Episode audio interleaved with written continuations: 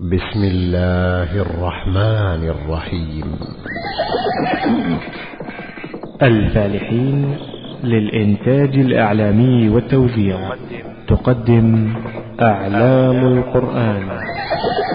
وبيوم بدر حين تمحى وجوه جبريل تحت لوائنا ومحمد. هذا أفخر بيت قالته العرب. مشهد لن يتكرر. لأنه لا يوجد راية يمكن أن تقع في التاريخ من لدن آدم إلى أن تقوم يجتمع تحتها محمد بن عبد الله وجبريل وأبو بكر وعمر وغيرهم من سادة المهاجرين والأنصار أخبار وآثار. فقال أنس رضي الله عنه وأرضاه والله ما ظننت أنني سأعيش إلى يوم أسمع من؟ يتمارون في الحوض. ولقد تركت في المدينة خلفي عجائب. ما صلينا صلاة إلا سألنا الله فيها أن يسقيهن من حوض نبيه وفتن ومحن. قالوا ما أعطي عزير؟ هذا إلا لأنه ابن ابن لله. وقصص لشخصيات ماضية. فلما أدركه الغرق. وأخذ يرى الموت عيانا في البحر. كان جبريل يأخذ الطين ويضعه في فم فرعون. حتى لا يتلفظ فرعون بكلمة يستدر بها رحمة الله جل وعلا فيرحمه الله. نأخذ منها العبر. فندرس سيرته لنقف على أعظم الصفات التي تحلى بها حتى نبتعد عنها. لأن المؤمن يتحلى بطرائق الأخيار ويأنف وينأى بنفسه عن طرائق الأشرار. ونكتشف الأسرار. فقال لهذا كل إنسان على الفطرة يجد في قلبه حنينا إلى عرفات لأن النفس تنزع إلى ما خلقت منه. ونبحر في التاريخ. قال صلى الله عليه وسلم إن الله حرم مكة يوم خلق السماوات والأرض. ولم يحلها جل وعلا لأحد من الخلق إلا لنبيه صلى الله عليه وسلم حلا مؤقتا ساعة من نهار في يوم الفتح. لما انتهى الفتح ردها الله جل وعلا حرام. على متن سفينة أعلام القرآن لفضيلة الشيخ. صالح بن عواد المغامسي حفظه الله. ومع الشريط الثاني. إن الحمد لله نحمده ونستعينه ونستغفره ونعوذ بالله من شرور أنفسنا وسيئات أعمالنا. من يهده الله فلا مضل له ومن يضلل فلن تجد له وليا مرشدا. وأشهد أن لا إله إلا الله وحده لا شريك له خلق فسوى وقدر فهدى وأخرج المرعى. فجعله غثاء أحوى. وأشهد أن سيدنا ونبينا محمدا عبده ورسوله صلى الله عليه وعلى آله وأصحابه وعلى سائر من اقتفى أثره واتبع منهجه بإحسان إلى يوم الدين. أما بعد فهذا هو اللقاء الثاني من سلسلة أعلام القرآن. وكنا قد تكلمنا في اللقاء الماضي عن أربعة من أعلام القرآن الذين ذكرهم الله جل وعلا في كتابه العزيز.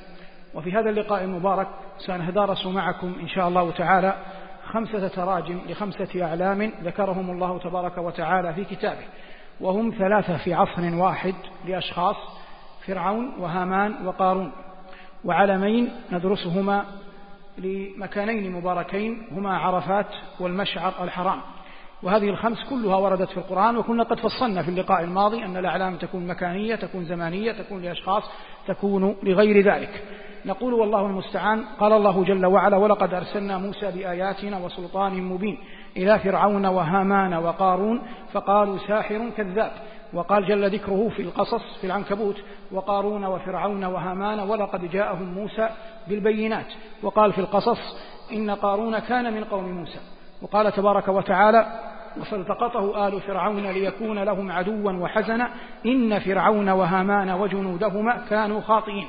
التفصيل كالتالي. هؤلاء الثلاثة كلهم كذابون. فرعون وهامان وقارون. لكن ينبغي أن تعلم أن فرعون وهامان من أهل مصر الأصليين. أما قارون من قوم موسى من بني إسرائيل. هؤلاء الثلاثة أحداثهم لم تكن في مكان واحد. فرعون وهامان كان في مصر. أما قضية قارون لم تكن في أرض مصر. كانت بعد خروج موسى من أرض من أرض مصر في أرض التيه. فقصة البقرة وقصة الخضر وقصة قارون كلها تمت بعد خروج موسى عليه الصلاة والسلام من أرض مصر. أما فرعون وهامان فكان زعيمين لأرض مصر. يجمعهم التكذيب بموسى لكنهم يختلفون في النسب يختلفون في قرابتهم من موسى يختلفون في الحقبة الزمنية المخصصة التي وقعت فيها الأحداث. فنبدأ بما بدأ الله به. طبعا مر معنا كثيرا قضية موسى وهارون وهامان. ذلك أنا لن أفصل فيما فصلت فيه سابقا في التأملات. ولكن نتكلم هنا من باب تراجم بسيطة جدا عن أعلام القرآن. لذلك كان العدد خمسة.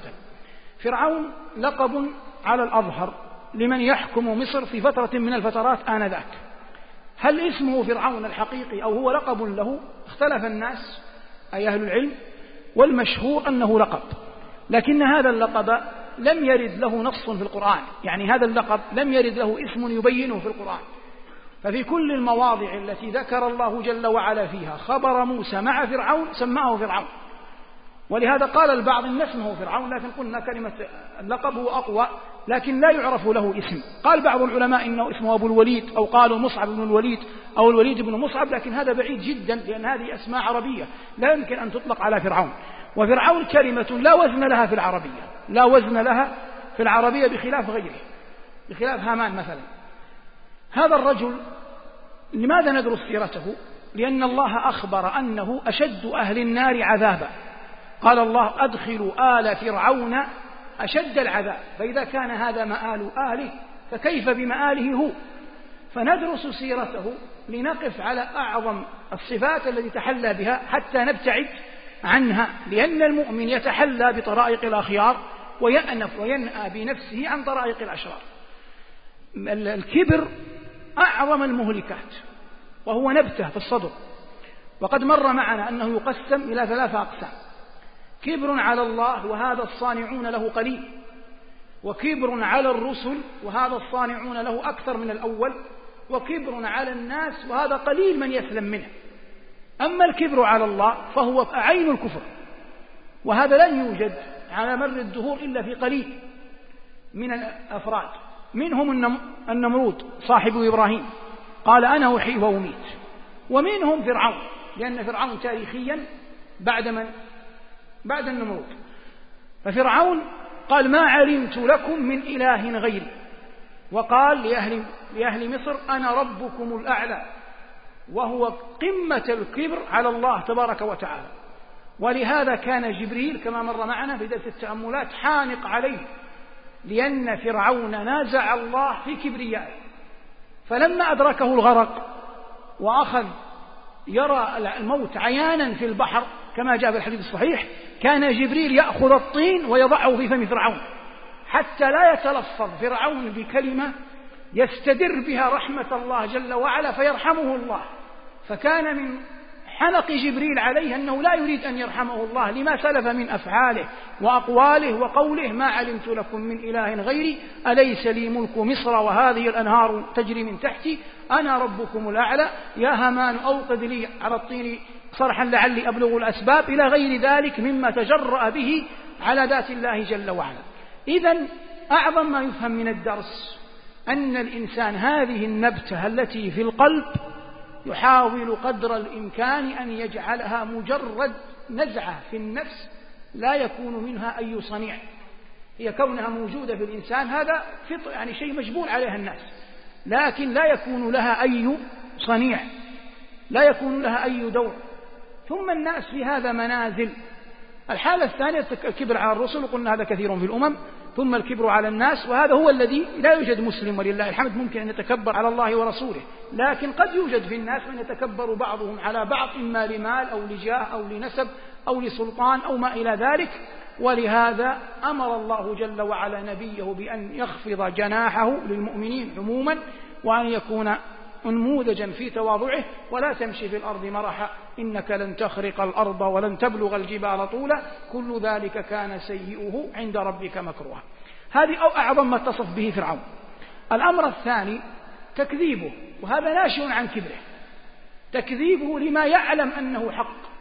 ولهذا قال الله جل وعلا عنه وجحدوا بها واستيقنتها أنفسهم ظلما وعلوا. فهو كان يعلم أن موسى على الحق للآيات البينات البالغات التي أظهرها موسى له لكنه جحدها وهو يعلم أنها حق.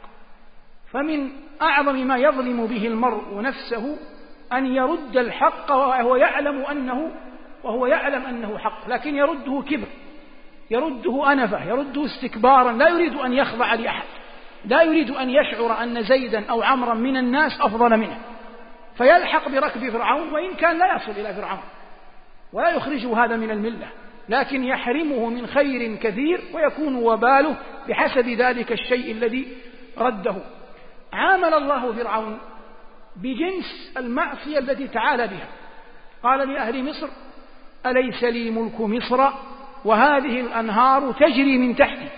فنسب أنهار مصر إليه وأنها في قبضته يصرفها كيف يشاء فأغرقه الله في البحر الذي كان يدعي أنه ملك له. أغرقه الله جل وعلا في البحر الذي كان يدعي أنه ملك له. كان من سياسته التفريق بين الناس. قال الله جل وعلا جعل أهلها شيعا شيعا أي فرق؟ يعذب طائفة يستحيي النساء مجموعة للخدمة مجموعة للرفعة مجموعة مقربة له. ففرق بين الناس على تمييز عنصري كان يتخذه وجعل بني إسرائيل في أدنى المنازل وجعلهم للخدمة وسامهم سوء العذاب. فمن الله على بني إسرائيل ببعثة موسى ثم أهلك فرعون بأنه نجى موسى جل وعلا وأخزى فرعون وآله. هذا فرعون على وجه العموم. اتخذ وزيرا. والوزير آنذاك ليس كالوزير في هذا العصر. الوزير الوزراء في هذا العصر يعطى كل ذي وجهة وزارة. سابقا الوزير كان المعاون أو المساعد للرئيس أو للملك أو للسلطان فكان هامان يؤدي هذا الدور مع فرعون. ولهذا قال الله فالتقطه آل فرعون ليكون لهم عدوا وحزنا. إن فرعون وهامان وجنودهما فنسب الجنود أضافهما إلى فرعون وهامان لأنهما كان يملكان القيادة. والإنسان كان ذا سلطان أو غير ذي سلطان. لا بد له من أشخاص حوله يستشيرهم ويعينونه في الأمر. هذه سنة لله. قل ما يوجد أحد لا يتخذ رأيا إلا لوحده وليس معه أحد خاصة ذوي المناصب وذوي الجاه وذوي المشاغل الكبرى. وكلما كان وزير الإنسان ومن يرافقه ذا عقل وحلم ومحبة لله فيه كانت قراراته أقرب إلى الهدى. والضد بالضد والعكس بالعكس. هامان هذا كان وزيرا لفرعون. يعينه على طغيانه ويعينه على جبروته ولهذا قدح الله فيهما سويا ونكل بهما سويا. من الوزراء في التاريخ الإسلامي الذين عرفوا بالفضيلة رجاء بن حيوة. ورجاء هذا كان وزيرا لعبد الملك بن مروان ثم للوليد مقرب من عبد الملك ثم الوليد.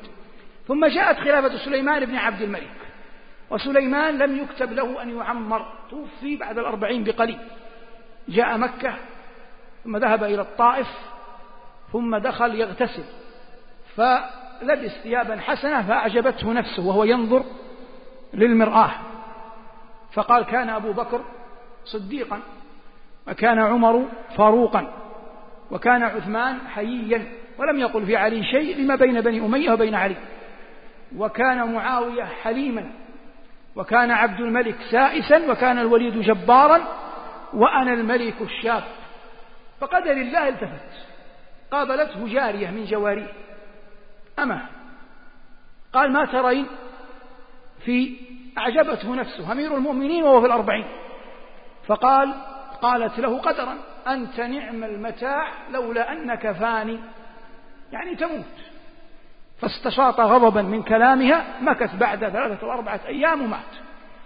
الذي يعنينا عندما أدركه الموت بعد أن رجع الظاهر من الطائف كان وزيره رجاء بن حيوة.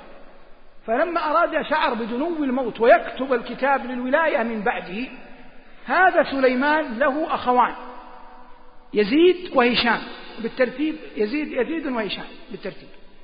وله ابن عم اسمه عمر بن عبد العزيز. فكان سليمان رجاء يتمنى أن يلي الخلافة عمر لما يعرف فيه من فضل عمر. ولا يريدها في يزيد ولا في هشام. ولا يريدها من باب أولى في أبناء سليمان. فقال سليمان لرجاء اكتب من بعدك كتابا لابن فلان. قال يا أمير المؤمنين ابنك هذا في الجهاد. ما ندري يعود أو لا يعود. أخذ يلاطف قال إذا اكتب لابن أيوب. وأظنه هذا هو الأصغر. قال هذا صغير لا يتولى ملك. قال إذا إلى من يا سليمان؟ إلى من يا رجاء؟ قال اكتب لعمر بن عبد العزيز. قال لن يرضى أبناء عبد الملك. يعني يزيد وهشام لن يرضوا. قال يا أمير المؤمنين اجعلهما بعده. يعني يكتب في الكتاب أن الخلافة لعمر بن عبد العزيز ومن بعده يزيد وهشام فسيرضيان. فوافق سليمان بقدر الله. وكتب الكتاب وآلت الخلافة لعمر بن عبد العزيز فكل ما صنعه عمر بن عبد العزيز سيجعل في ميزان من؟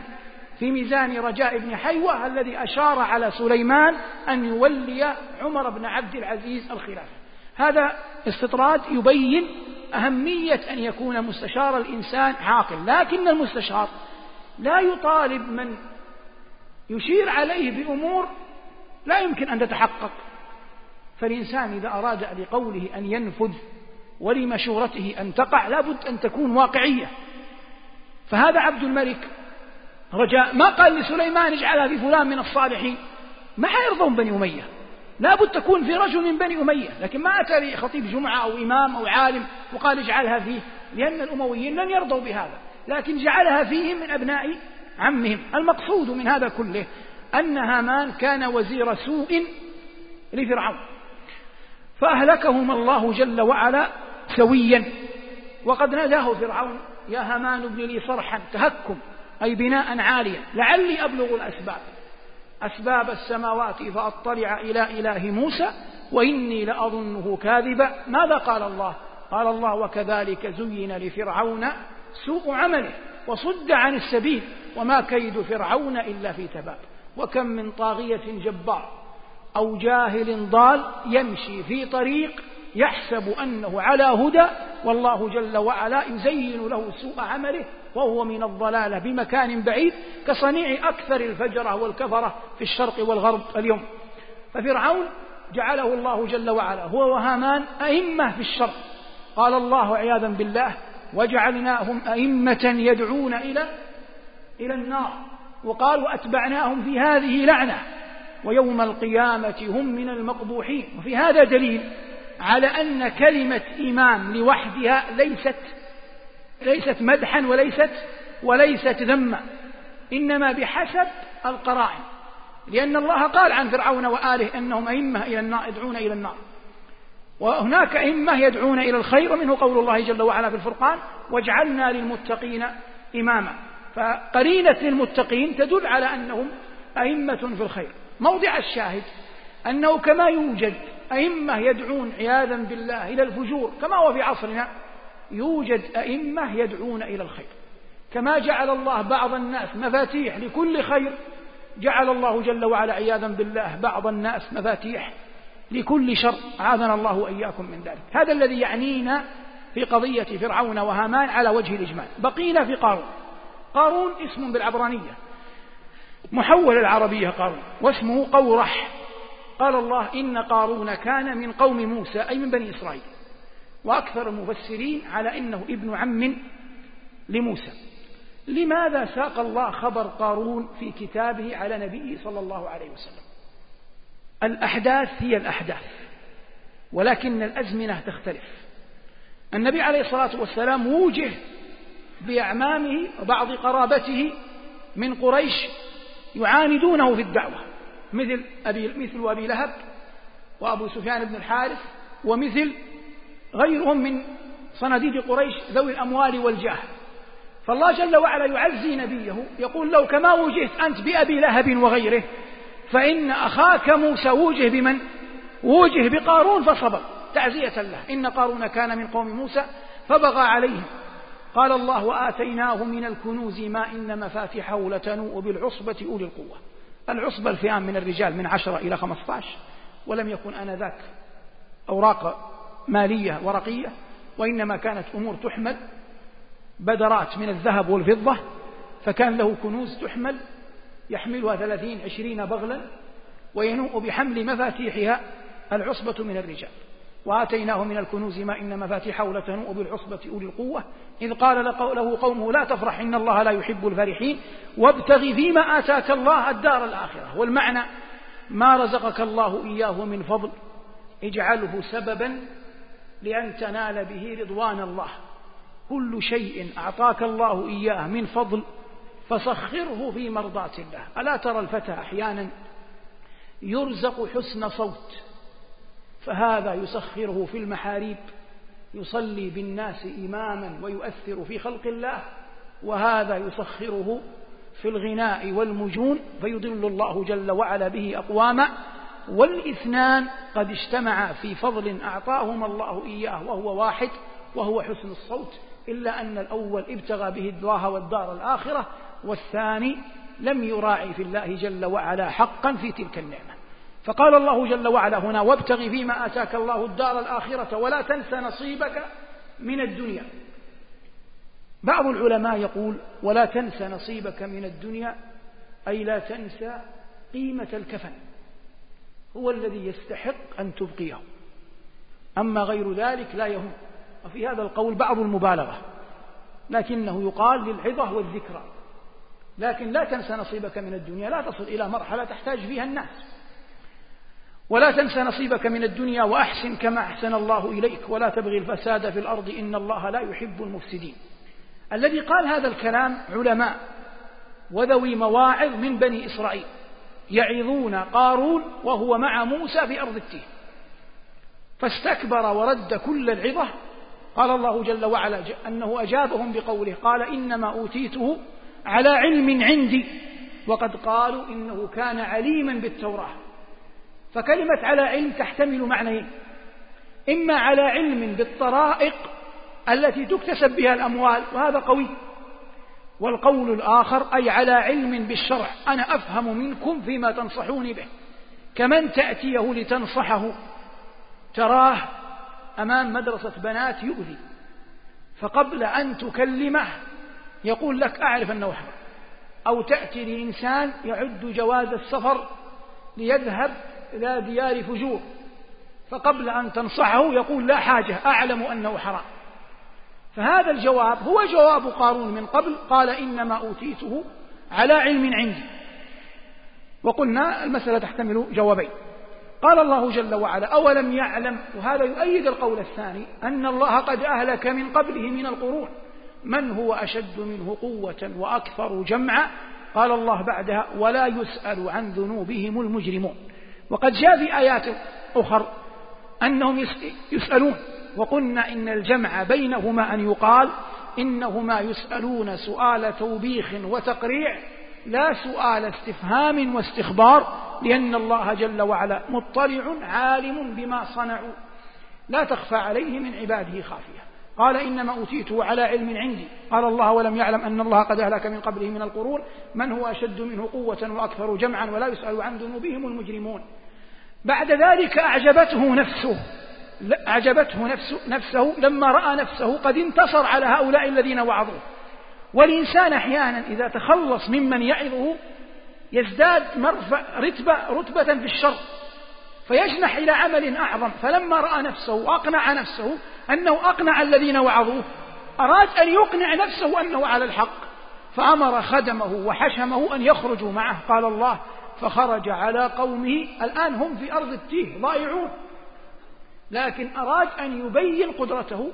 قال الله فخرج على قومه في زينته. في زينته يعني في أبهته وكمال ما أتاه الله. فرآه الناس فانقسم الناس فيه إلى فريقين. فريق أهل علم يعرفون الله والدار الآخرة وفريق وهو شأن أكثر الناس تعلقوا بالدنيا لما رأوا نموذجا لها. قال الله جل وعلا فخرج على قومه في زينته. قال الذين يريدون الحياة الدنيا يا ليت لنا مثل ما أوتي قارون إنه لذو حظ عظيم أي أنه لذو قسمة ومحظوظ وذو نصيب عظيم ناله بما رأوا فيه. وهذا يحدث يوميا لنا جميعا. يرى الإنسان من هو أكثر منه مالا أو ولدا أو جاها أو منصبا أو يركب سيارة أفضل من سيارتك أو غير ذلك. فيقع في كل نفس. وما أبرئ نفسي إن النفس لأمارة بالسوء. أن يكون مثل ذلك ما الذي يردعها؟ يردعها أن تتذكر أن النعم والفضل بيد الله وأن الله لم يجعل الدنيا نعيما لأحد. ولا يعني ذلك أن من نعمه الله أنه يلزم منه أن الله غاضب عليه محال. لأن النبي صلى الله عليه وسلم يقول إن الله يعطي الدنيا لمن يحب ومن لا يحب ولا يعطي الدين إلا لمن يحب. أعطانا الله وإياكم خير الدنيا والآخرة. المقصود قال الذين يريدون الحياة الدنيا يا ليت لنا مثل ما أوتي قارون إنه لذو حظ عظيم. وقال الذين أوتوا العلم وهذا في كلام أمثال توجد لا يمكن لأي بليغ أن يزيد عليها شيء. من أشهر هذا الكلام كلمة العلم نور. هذه الكلمة على أنها مبتذلة كل الناس تقولها لكن لا يمكن الزيادة عليها. هذا معنى العلم نور. هؤلاء القوم العلم الذي في صدورهم جعل عليهم نورا فيما يقولون. قال الله وقال الذين أوتوا العلم ويلكم ثواب الله خير لمن آمن وعمل صالحا. أي هذا الذي تبتغونه خير منه ثواب الله. وثواب الله لا يدرك إلا بالإيمان والعمل الصالح. ولا يلقاها إلا الصابرون. أي هذه المراتب العالية والمنازل الرفيعة والدرجات التي أعدها الله لخيار عباده من أعظم الطرائق عليها والوصول إليها الصبر. أعلام القرآن. والصبر ينقسم إلى قسمين من حيث الصبر لماذا؟ مو من حيث أنواع الصبر. صبر لله وصبر لغير الله. أما الثاني فإن الإنسان إذا صبر لغير الله لابد أن ييأس. لأن لا يمكن أحد أن يعطيك حتى يرضيك. لا يوجد أحد قادر على أن يعطيك حتى يرضيك. فيدب إليك اليأس. فإذا دب إليك اليأس فررت من الشيء الذي أنت صابر من أجله. تسمعون بالحطيئة شاعر هذا. جاور أقواما يريد نوالهم عطاءهم.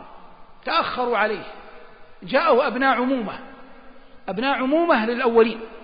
طلبوه أن يرتحل إليهم لأنهم شاعر. يريدون أن يشتروا لسانه كان كل مرة يتريث يقول لما بعد لما بعد.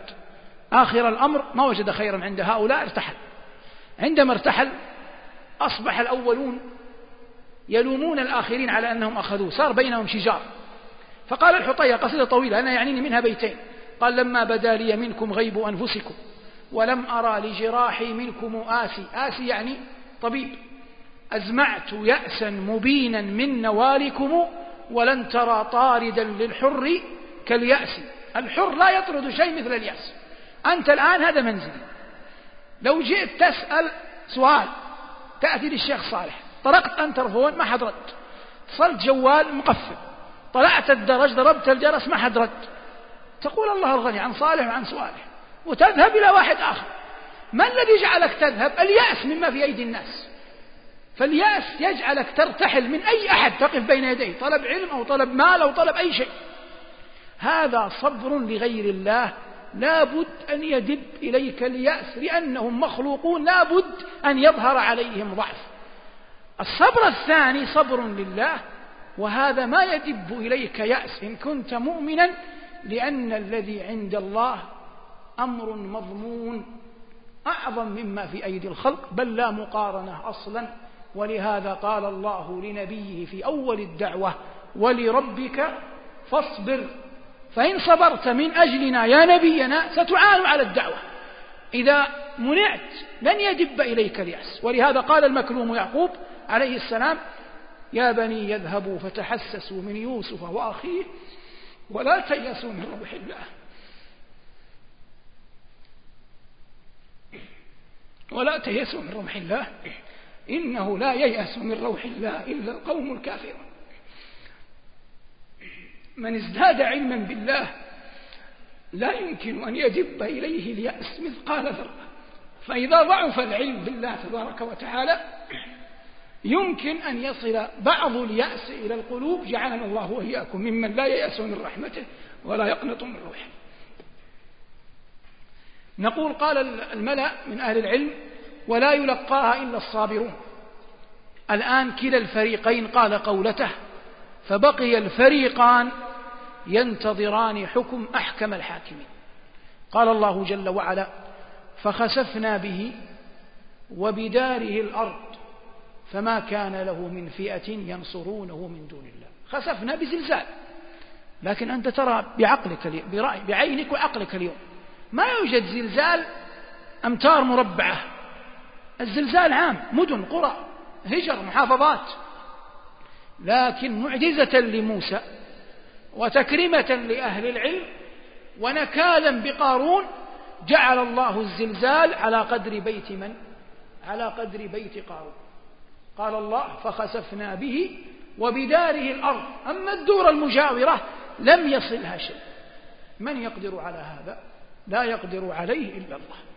فخسفنا به وبداره الأرض. قال الله فما كان له من فئة ينصرونه من دون الله وما كان من المنتصرين. فإن لم ينصره الله لن ينصره أحد ولو حاول أحد نصرته لباء بالفشل. الآن كشف الغطاء وظهر الجواب الإلهي والفصل الرباني فتغيرت الخطاب. صار أهل الدنيا كأهل العلم. ما الفرق أن أهل العلم من, أو من الأول عرفوا المسألة؟ أما أهل الدنيا يحتاجوا إلى قرينة حتى يعرفوا المسألة. تأخر علمهم.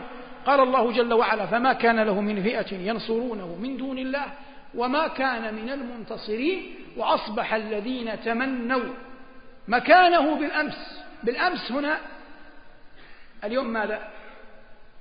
الأحد. لكن إذا قلنا أمس نقصد السبت. وإذا قلنا بالأمس أي أي يوم قبل إيش؟ قبل الأحد. ليس أمس المباشر وإنما قبل. فالأحداث كانت في فترة زمنية حتى خسف به. فلهذا قال الله قال الله تعالى فخسفنا به وبداره الأرض فما كان له من فئة ينصرونه من دون الله وما كان ما كان من المنتصرين وأصبح الذين تمنوا مكانه بالأمس. يقولون ويك أن الله يبسط الرزق لمن يشاء ويقدر. هذا بالنسبة لأهل اللغة. هذه ويكأن الأظهر أنها معنى التعجب وقد اختلف النحوي اختلف النحويون في أصلها لكن مر عليها بسرعة ربما يسمع كلامنا هذا طلبة علم النحوي. قال بعض علماء النحو أن أصلها مكون من ثلاثة من وي وكاف الخطاب وأن المصدرية أخت إن. وي وكاف الخطاب وأن المصدرية أخت إن. وقال بعضهم إنها مكونة من أربع من ويل وكاف الخطاب والفعل أعلم وأن المصدرية أخت إن المكسورة الهمزة. واضح؟ ممن قال بالثاني ثعلب والكسائي وأضربهما من أئمة أهل الكوفة. وممن قال بالأول قال به الأخفش وقال به قطرب. نعرج قليلا الاستطراد. الأخفش هذا يمر عليك أنت طالب علم هم ثلاثة. الأخفش الكبير والأخفش الأوسط والأخفش الصغير. الأخفش الكبير أستاذ سيبويه. والأخفش هذا الذي قال الكلام هنا إذا أطلق الأخفش يراد به تلميذ من؟ تلميذ سيبويه وقد مر معنا أن سيبويه تناظر مع من؟ مع الكسائي. وخرج مغضبا من بغداد إلى الأهواز في إيران الآن. ومر على تلميذه هذا الأخفش واسمه سعيد بن مسعدة. وأخبره بالقصة. يظهر هذا الأخفش تلميذ بار بال بسيبويه فغضب وحنق على أن شيخه غلب. فخرج إلى بغداد يريد أن ينتقم من ماذا؟ من الكسائي لكن أحسن إلى الناس تستعبد قلوبهم فطالما استعبد الإنسان إحسان. صلى الفجر في المسجد الذي يصلي فيه الكسائي والكسائي إمام في اللغة وفي القرآن وفي القراءات. فلما فرغت الصلاة هذا جاي مشحون. فلما فرغت الصلاة أخذ يسأله أمام طلابه. كان الكسائي معظم أمام طلابه مثل الفراء وغيره. فأخذ يغلظ له في الأسئلة ويرد عليه ويجادل حتى هم طلاب الكسائي أن يضربوه. لكن الكسائي هذا العقل شيء من الله يعني. كان عاقل طبعا قديما ما كان في صور. الآن تأتي لأي واحد يعرفك من قبل أن تأتي. يقول رأيتك في جريدة رأيتك في التلفاز رأيتك في قناة. أما أول ما يعرف الناس بعض فقال الكسائي فهم أن هذا مو سهل. قال إن لم يخب ظني فأنت الأخفش سعيد بن مسعدة. قال نعم. فقام الكساء من محرابه وأقبل عليه وعانقه وضمه وأخذ يرحب به أهلا بطالب العلم أهلا بالشيخ أهلا بأهل الفضل. طبعا هذاك بالعامية بين قوسين ورد هو جاي مشحون. لكن هذا قبله وضمه وكف الطلاب عنه وأخذ يلاطفه وأكرمه والكسائي كان ذا جاه. حتى استحالت الوحشة إلى إلى محبة وجعله معلما لأولاده.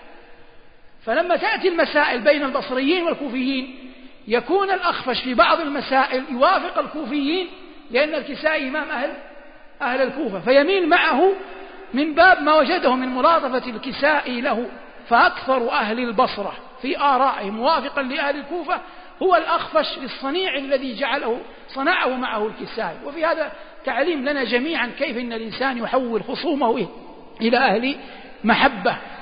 الثاني قطرب قطرب هذا قطرب أصلا دويبة تكد في النهار كثيرا تعرفها العرب. كان سيبويه رحمه الله ما يخرج يروح الفجر يصلي الفجر في السحر يخرج قبل الأذان كل ما خرج يجد هذا محمد بن المستنير عند الباب كم كان سيبويه هذا في الثلاثين؟ صغير. ومع هذا يطلب على يديه النحو. يخرج يسهر الليل كله ينتظر متى يخرج سيبويه يستفيد منه من البيت إلى المسجد يسأله. مرة مرتين ثلاث أربع لعله يمل لعله يكل كل يوم. فقال سيبويه له إنما أنت قطرب ليل. يعني القطرب في النهار لكن أنت قطرب ليل. إنما أنت قطرب ليل فلزق به الاسم. فأضاع الناس اسمه ولا يعرف بأنه أبو الحسن محمد بن مستنير وسمي قطرب للقب هذا اللقب. أخذه من قول سيبويه له رحمه الله أنت قطرب ليل. المهم أنه أخذ علمه عن سيبويه. هذان الرجلان هم هم هما اللذان قال إن ويك أن مركبة من ثلاثة. البقية ما في داعي للتفصيل لأنه سيطول الموضوع يخرج من تفسير إلى نحو. لكن هذه فوائد حول قول الله جل وعلا ويك أن الله يبسط الرزق لمن يشاء ويقدر. يبسط يعني يعطي. ويقدر يعني عكس يبسط يعني يضيق. قال الله تبارك وتعالى فأما الإنسان إذا ما ابتلاه ربه فأكرمه ونعمه فيقول ربي أكرمن. وأما إذا ما ابتلاه فقدر عليه رزقه يعني ضيق فيقول ربي أهانا لكن هذا جنس الإنسان. أما المؤمن يرضى وأنا سأعطيك فائدة. إذا ضيق عليك في الرزق قل حسبنا الله سيؤتينا الله من فضله إنا إلى الله راغبون أعيد. إذا ضيق عليك في الرزق قل حسبنا الله. سيؤتينا الله من فضله. إنا إلى الله راغبون. إن قال لك أحد هذا الشيخ مبتدع أين الدليل عليها؟ قل إن الله قال في حق المنافقين ولو أنهم قالوا حسبنا الله. سيؤتينا الله من فضله ورسوله. الرسول مات الآن. لا نقول حسبنا الله سيؤتينا الله من فضله ورسوله إنا إلى الله راغبون. فإذا ضيق عليك قل هذا حسبنا الله سيؤتينا الله من فضله إنا إلى الله راغبون. هذا تعليم الله لعباده وأوليائه جعلنا الله وإياكم منهم. ويكأن الله يبسط الرزق لمن يشاء ويقدر ويكأنه لا يفلح الكافرون. قال الله تلك الدار الآخرة. نجعلها للذين لا يريدون علوا في الأرض ولا فسادا والعاقبة للمتقين. وهذه مرت معنا وفصلنا فيها كثيرا. هذا ما يتعلق بالأعلام الثلاثة فرعون وهامان وقارون. قلنا بقي على علمان لمكانين وهما عرفات والمشعر الحرام. عرفات والمشعر الحرام ذكرهما الله جل وعلا في آية واحدة. قال ربنا فإذا أفضتم من عرفات فاذكروا الله عند المشعر الحرام. نتكلم فيهما على وجه التفصيل. هما مكانان مباركان متجاوران لا يفصل بينهما شيء. إلا أن الفرق بينهما أن عرفات من من الحل والمشعر الحرام من الحرم. ولهذا قال الله المشعر الحرام ولم يقل عرفات الحرام. يترتب على هذا أن أهل مكة أو من كان في مكة ويريد العمرة يحرم من أين؟ يحرم من الحل من خارج مكة. فلو أحرم من من عرفات صح أو لم يصح؟ صح. ولو أحرم من مزدلفة لم لم يصح. لو أحرم من أي مكان عرفات أو غيرها من الحل جاز. لكن لو أحرم من مزدلفة لا يصح لأن مزدلفة من من الحرم. هذا التفريق الأول. التفريق الثاني الوقوف بعرفة ركن بإجماع العلماء. أما الوقوف بمزدلفة مختلف فيه والأشهر أنه واجب عند جماهير العلماء. الوقوف بمزدلفة واجب المبيت بمزدلفة واجب أما الوقوف بعرفة فركن. عرفة كل ليلة تنسب لصبيحتها إلا عشية عرفة تنسب ليومها. مثلا هذا نحن اليوم 18 شوال. يوم ماذا؟ يوم أحد. ليلة الاثنين. هذه الليلة التي نحن فيها الله يجعلها ليلة مباركة ليلة الاثنين لأن غدا اثنين. يوم ثلاثين رمضان. بعد الغروب تسمى ليلة ليلة عيد. ما في تراويح. لكن يوم عرفة يبدأ من الظهر من الزوال. الساعة عشرة في الليل تسمى ليلة ماذا؟ عرفة. ما تسمى ليلة. لا ما تسمى ليلة إيش؟ اللي بعدها. ما تسمى ليلة العيد. لا تسمى صبيحتها عيد لكن ما تسمى ليلة عيد. تسمى عشية عرفة تسمى عشية عرفة أعيد كل ليلة تنسب إلى صبيحتها. إلا عرفة ليلة الليلة عشيتها ينسب إليها. واضح؟ لماذا؟ لأن الوقوف بعرفة يبدأ من زوال الشمس إلى طلوع فجر يوم العيد. فلو أن فجر يوم العيد الأضحى في عامنا هذا مثلا يؤذن خمسة وثلاثين دقيقة نفرض فمر إنسان على عرفة محرم يريد الحج. الساعة خمسة تسعة وعشرين دقيقة وهو في عرفة. أدرك الحج ولا ما أدرك؟ أدرك. ولو لحظة لو كان مغمى عليه ومروا عليه بعربية بإسعاف والإسعاف ما وقف في عرفة بدأ من أولها وانتهى ولو مشق منها ثم دخل به على مزدلفة أدرك الحج. لأن عروة بن مضرس من أين من حائل قدم على بغلته وأدرك النبي صلى الله عليه وسلم في مزدلفة. قال يا نبي الله أتيتك من جبلي طي جبلي طي ما هما أجا وسلمى في حائل. أجهدت نفسي وأكللت راحلتي. ما تركت جبلا إلا وقفت عليه. زي الحجاج الآن ما يخلوا مكان ما يروحوا فيه. عدم العلم الكثير لابد منه. فقال صلى الله عليه وسلم يريد أن يحل حلا جازما. قال من صلى معنا صلاتنا هذه يعني صلاة الفجر في مزدلفة. وكان قد وقف بعرفة ساعة من ليل أو نهار فقد تم حجه وقضى نسكه واضح؟ فحكم النبي صلى الله عليه وسلم بالحج صحة لكل من مر على عرفة ولو ساعة من نهار وهذا لا خلاف فيه. قال مالك رحمه الله إن الإنسان إذا خرج من عرفة قبل غروب الشمس إلى مزدلفة فلا حج له. قال مالك رحمه الله إن الإنسان إذا نفر من عرفة قبل الغروب وقف بعد الزوال لكنه ذهب إلى إلى مزدلفة قبل الغروب قال لا حج له. لكن قال ابن عبد البر رحمه الله وهو مالكي مشهور قال لم يوافق أحد من العلماء مالكا في هذا. فلا يعتد بهذا القول وإن قاله مالك. والجمهور على أن حجه صحيح لكن اختلفوا هل عليه دم أو عليه غير دم هذا محله. سيأتي إن شاء الله في شرحنا لحديث جابر. المقصود هذا ما يتعلق بأحكام بيوم عرفة. عرفات جاءت في القرآن مجموعة بصيغة الجمع. فإذا أفضتم من عرفات والتنوين. في عرفات يسميه النحو يسميها النحويون تنوين المقابلة. مقابلة النون في جمع المذكر السالم. مقابلة النون في جمع المذكر السالم. وجاءت في الحديث مفردة. قال صلى الله عليه وسلم الحج عرفة. وقال وقفت هنا وعرفة كلها موقف. لماذا سميت عرفة؟ بعض العلماء يقول لا يوجد دليل. والآخرون يقولون من العرف وهو الطيب.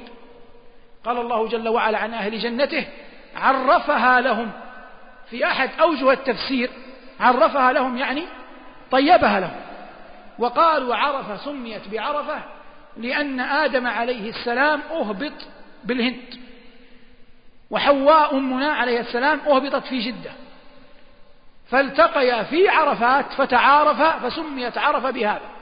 هذا أحد الآراء وقلنا الرأي الأول وقلنا بعض العلماء يقول لا يوجد دليل صريح صحيح على سبب تسميتها بعرفة.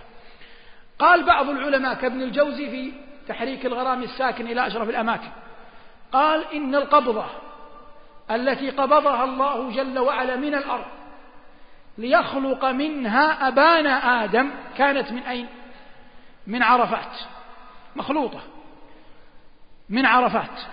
فقال لهذا كل إنسان على الفطرة يجد في قلبه حنينا إلى ماذا؟ إلى عرفات لأن النفس تنزع إلى ما خلقت منه. كل إنسان على الفطرة يجد في نفسه حنين إلى عرفات لأن النفس تحن الجسد يحن إلى الشيء الذي خلق منه. هذا لا يوجد عليه دليل لكن نقول العقل يقبله. ولا يوجد في الشرع ما يمنعه. العقل يقبله ولا يوجد في الشرع ما يمنعه لكن نستطيع أن نجزم به. مزدلفة لها ثلاثة أسماء. مزدلفة وهو الأشهر وجمع لقوله صلى الله عليه وسلم وقفتها هنا وجمع كلها موقف وتسمى المشعر الحرام وهو تسمية القرآن. قال الله جل وعلا فإذا أفضتم من عرفات فاذكروا الله عند المشعر الحرام والمشعر الحرام على وجه الخصوص جبل كان يسمى قزح وهو الذي بني عليها المسجد الموجود الآن في مزدلفة والمكتوب عليه المشعر الحرام. هذا هو عين المكان الذي وقف فيه النبي صلى الله عليه وسلم. والنبي صلى صلاة الفجر في مزدلفة في أول وقتها حتى يتفرق لماذا؟ للقيام. ثم وقف مستقبل القبلة. يدعو تحقيقا للآية فاذكروا الله عند المشعر الحرام وهي سنة عظيمة. تركها الكثير من الناس اليوم مع الازدحام. من كان معه نساء وذوات مرض وأشباه ذلك لا بأس. لكن من حج مع شباب أو ما على ذلك فالأفضل بل يحسن جدا من دلالة العبادة والقبول إن شاء الله أن يفرغ, يفرغ الإنسان نفسه للوقوف في أي مكان من مزدلفة يستقبل القبلة ويذكر قول الله جل وعلا فاذكروا الله عند المشعر الحرام ويحرص على ذكر الله حتى يسفر الصبح جدا أي قبل طلوع الشمس ثم ينفر إلى منى. هذان كما بينا عرفات والمشعر الحرام. وردت في الشعر العربي وممن وردت في شعره عرفات قصيدة لدعبل الخزاعي. نسيت والله أولها لكن الظاهر ذكرت محل الربع من عرفات. ودعبل هذا كان شيعيا يتنصر لآل يتشيع لآل البيت. وله تائية مشهورة جدا قالها في مدح آل البيت هي التي بدأها ذكرت محل الربع من عرفات. التي فيها ديار علي والحسين وجعفر وحمزة والسجاد ذي الثفنات بنات زياد في القصور مصونة وآل رسول الله في الفلوات أرى, أرى فيئهم في غيرهم متقسما وأيديهم من فيئهم صفرات. قصيدة طويلة أعطاه أحد آل البيت حلة لباس يعني عباءة يلبسها. فلما دخل بغداد اقتتل الناس عليه على الحلة التي يلبسها. ثم مزقت ولم يبقى الظاهر له منها أي شيء افتتانا بتلك العباءة. فالقوم يعني منذ قديم العقل فيهم خفيف.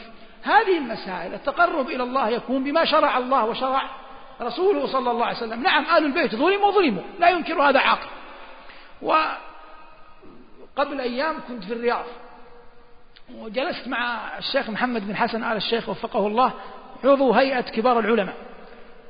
طبعا جده الشيخ محمد بن عبد الوهاب رحمه الله. فقال الشيخ في المجلس قال لطيفة جدا يعني في قضية علي ومعاوية. الشيخ محمد بن الوهاب رحمة الله تعالى عليه الذي يتهم بأنه وهابي كان له بنت اسمها فاطمة وله أبناء اسمهم علي والحسن والحسين. هو مسمي كذا. يرد على من يتهموه لأن الرجل غفر الله له ورحمه إنما كان إماما مجددا على هدي قويم وعلى سنة مستقيمة. ابنته فاطمة هذه كانت طالبة علم مثل أبيها فجلست تحدث النساء فحدث سألوها عن علي ومعاوية فأجابت جوابا علميا. طبعا الحضور بادية يعني أنا ذاك عم عميات لا في ذلك اليوم هذيك الأيام مدارس ولا شيء. فهموا بطريقتهم. إحدى النساء ذهبت إلى بيتها سألها أبوها إيش قالت بنت الشيخ عن علي ومعاوية؟ قالت والله إن الحق مع علي ويشرهون على معاوية. طبعا كلمة يشرهون على معاوية طبعا بعض الإخوان يمكن ما يعرف اللهجة يشرهون يعني يعاتبون. دائما المعاتبة تكون لمن؟ لا مو للمخطئ لمن؟ للحبيب. الشخص الذي تحبه تشرع عليه تعاتبه. أما الذي ما تتوقع منه خير ما تحبه ما تشرع عليه ولا تعاتبه. فهذه رحمة الله عليها فاطمة شرحتها شرح علمي فهم الناس أن معاوية وعلي كلاهما حبيب وأن عليا الحق معه وأن معاوية ارتكب بعض الأخطاء لكنه صحابي جليل هذا الذي قالته الابنة الفاضلة للشيخ. وهذه المرأة العامية فهمتها فهم صحيح لكن لما ترجمتها ترجمتها بلغتها هي قالت قال الحق مع علي صراحة يشرهون على معاوية. ففهموا منها الناس أنه لا ليس هناك بغض لمعاوية رضي الله عنه وأرضاه وإنما بيان الحق بطريقة معينة. موضع الشاهد من هذا كله والله أنا ما أدري إيش ذكرت هذا لكن أظني ذكرته لأني تكلمت عن دعبل وتكلمت عن دعبل لأني تكلمت عن عن عرفات. المقصود أن عرفات ذكرها الشعراء في شعرهم وذكرها شوقي إلى عرفات الله يا خير زائر قصيدة طويلة. المهم أنها مكان عظيم ومجمع عرفات. من أعظم مجامع الدنيا وهو مظنة الإجابة. فمن قدر له أن يحج إلى البيت فلا يتردد. المقصود أن الحج عبادة عظيمة وعرفات ركن الحج الأعظم والموقف فيها من أعظم مواقف الدنيا. والنبي صلى الله عليه وسلم حث أمته على أن يرغبوا بكثرة الدعاء ولهذا كان صلى الله عليه وسلم غير صائم في يوم عرفة حتى يتمكن من عبادة الله. ووقف صلى الله عليه وسلم يدعو يرفع يديه حتى غاب قرص الشمس تماما ثم أردف أسامة بن زيد وتوجه إلى مزدلفة. في كل من عرفات ومزدلفة تجمع الصلاة. إلا أن الصلاة في عرفات تجمع جمع تقديم ليتفرغ الناس للدعاء. وتجمع في مزدلفة جمع تأخير ليتفرغ الناس في النفرة يعني في الطريق ثم بعد ذلك يستريح الناس حتى وينامون حتى يستعدوا ليوم النحر الذي سماه الله جل وعلا يوم الحج الأكبر. هذه عرفة مزدلفة من لم يذكرها الله جل وعلا باسمها الصريح في القرآن وإنما ذكر الصفا والمروة. والصفا والمروة ليس في البال أن نتكلم عنهما لكن بسرعة هما جبلين يبعد بينهما مسافة معروفة وقفت عليهما من قبل أمنا هاجر. قال الله جل وعلا إن الصفا والمروة من من شعائر الله. وسيأتي الحديث عنهما تفصيلا في لقاء آخر. هذا ما تيسر إراده وتهيأ إعداده وأعان الله على قوله سبحان ربك رب العزة عما يصفون وسلام على المرسلين والحمد لله رب العالمين. ونجيب على أسئلتكم.